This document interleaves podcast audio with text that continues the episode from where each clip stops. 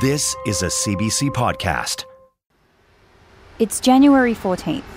I'm standing outside the provincial courthouse in Saskatoon. Greg Fertuck is about to be escorted into the courtroom. It's the second day of his preliminary hearing, and although it's just a hearing and not a trial, the stakes are still high. There's a chance that this hearing could mark the end of the case against Greg, or it could send the case to trial. I'm Alicia Bridges, and this is a bonus episode of The Pit.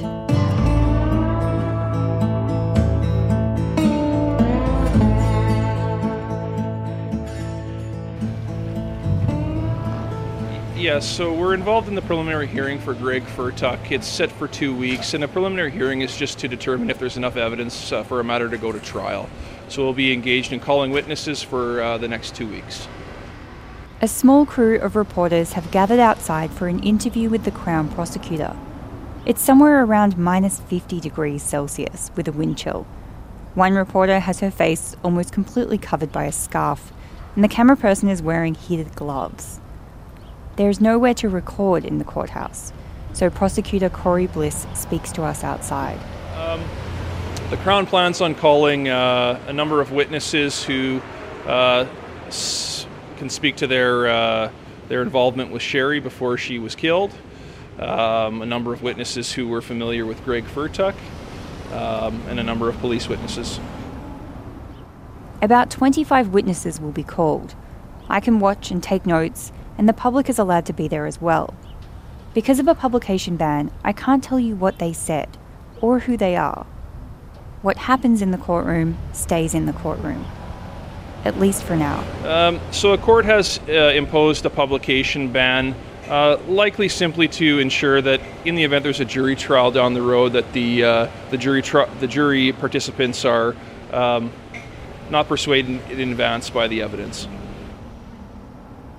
Last time you heard from us, we told you Greg would be back in court in the new year. We weren't sure if there'd be enough to tell you for another episode because of the publication ban. But now that it's done, we think it's time for an update. Partly to tell you what it was like for family and friends who were there, and also to let you know the outcome of the hearing. What happens next? So we've made this short update episode to keep you in the loop. And just before I go on, there's something else I need to tell you. As you know, this podcast has always been co hosted and reported by me and Victoria Dinh.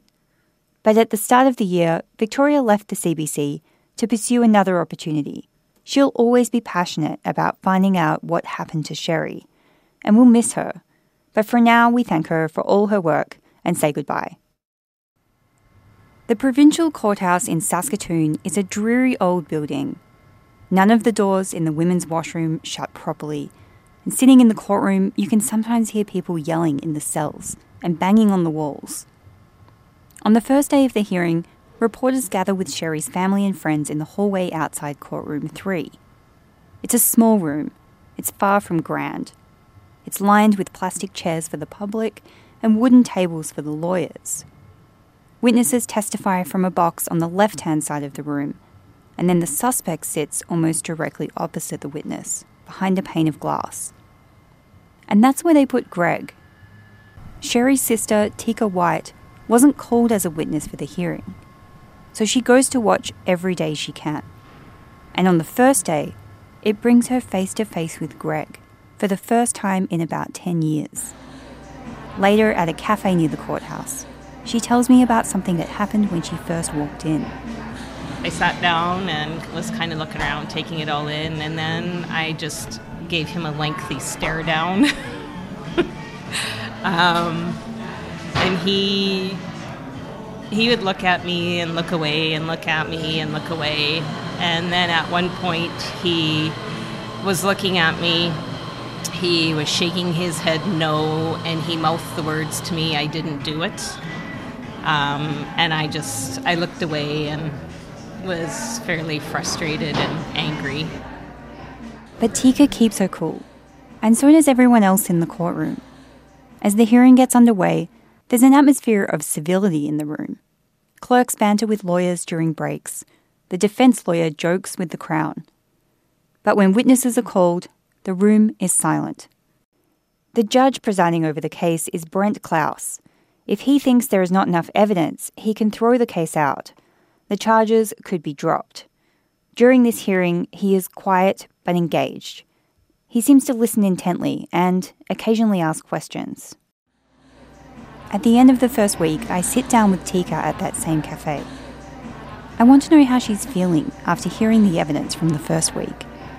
You know, like I said, I hope that what the judge is hearing is, you know, going to be enough to ensure that this does go to trial. So, and if it doesn't, I, I don't know what happens. You know, we just have to, you know, hope that, you know, hopefully next week's testimonies and evidence will solidify it, maybe.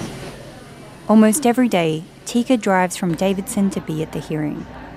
She has to leave work to be there. It's partly because she wants to know what really happened, those details that I can't tell you here. But she's also doing it for her mom. I'm gonna cry. So, the pin I'm wearing is it's a pin of a little angel, and when my sister first essentially went missing, um, my mom did a news release uh, with the RCMP uh, just asking the public if they had any information on Sherry or her whereabouts, um, you know, to let the RCMP know. Um, so my mom wore this pin when she gave the news release. Um, my mom is no longer here. Uh, she's since passed away. Um, so I'm just wearing it, I guess, as a, a bit of memory of her. And um, knowing that my mom is now an angel up in heaven and that this pin um, symbolizes the angels watching over us as as the rest of our family um, proceeds with uh, the trial. So um, I, be- I believe my mom knows. I believe my mom has all her answers now, and um, every day that I'm at trial, I will I will wear the pin in memory of my mom. I asked Tika a few times during the hearing if she feels hopeful that the judge will accept the evidence and send the case to trial. And she always says yes. And in the end, her instincts are right. After 10 days of witness testimony, the judge makes his decision. Greg will go to trial.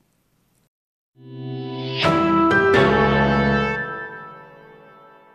Greg Fertuck has been committed to trial for the alleged killing of his ex wife, Sherry. Fertuck is charged with first degree murder and causing an indignity to a body. A judge in a two week preliminary hearing determined today there's enough evidence for the case to go to trial. Crown Prosecutor Corey Bliss says a date will be set at Court of Queen's bench. So I think this will be a fairly lengthy proceeding. Uh, the preliminary hearing, which was some of the evidence, was two, two weeks. So we're looking at a lengthy proceeding. Uh, we're, you know, obviously hoping to get him to trial as soon as we can. When the decision comes down, Tika and a group of family and friends spill out of the courtroom. There are tears and hugs. Tika hugs a police officer on the case, and the officer tells her this is a good day. Tika stops to talk to reporters as she leaves the courthouse, and she is asked how she feels.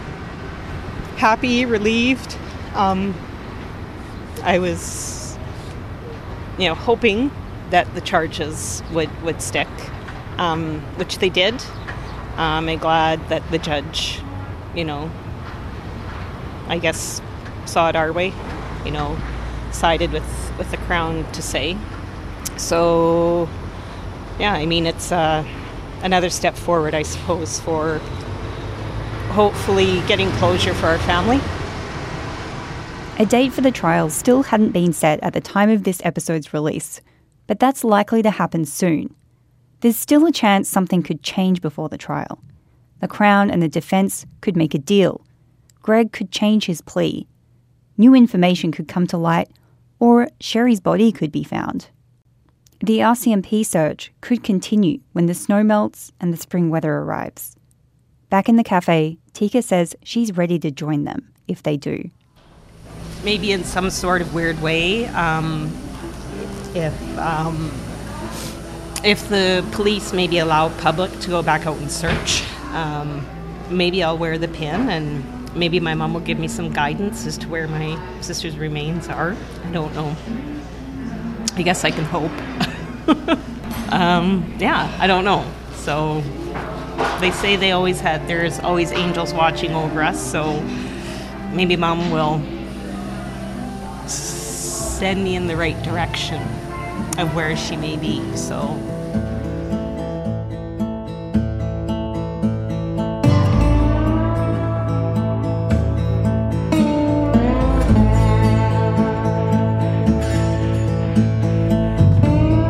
The Pit is a CBC investigative podcast.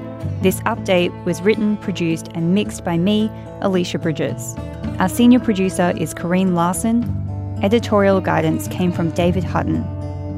If you want to stay up to date, hit the subscribe button so you'll get notified about new episodes as they come out. And if you've been enjoying the podcast, please leave a review on Apple Podcasts or just tell your friends. You can also contact us directly by emailing thepit at cbc.ca. I'll be back as soon as there's something new to report. Thanks for listening.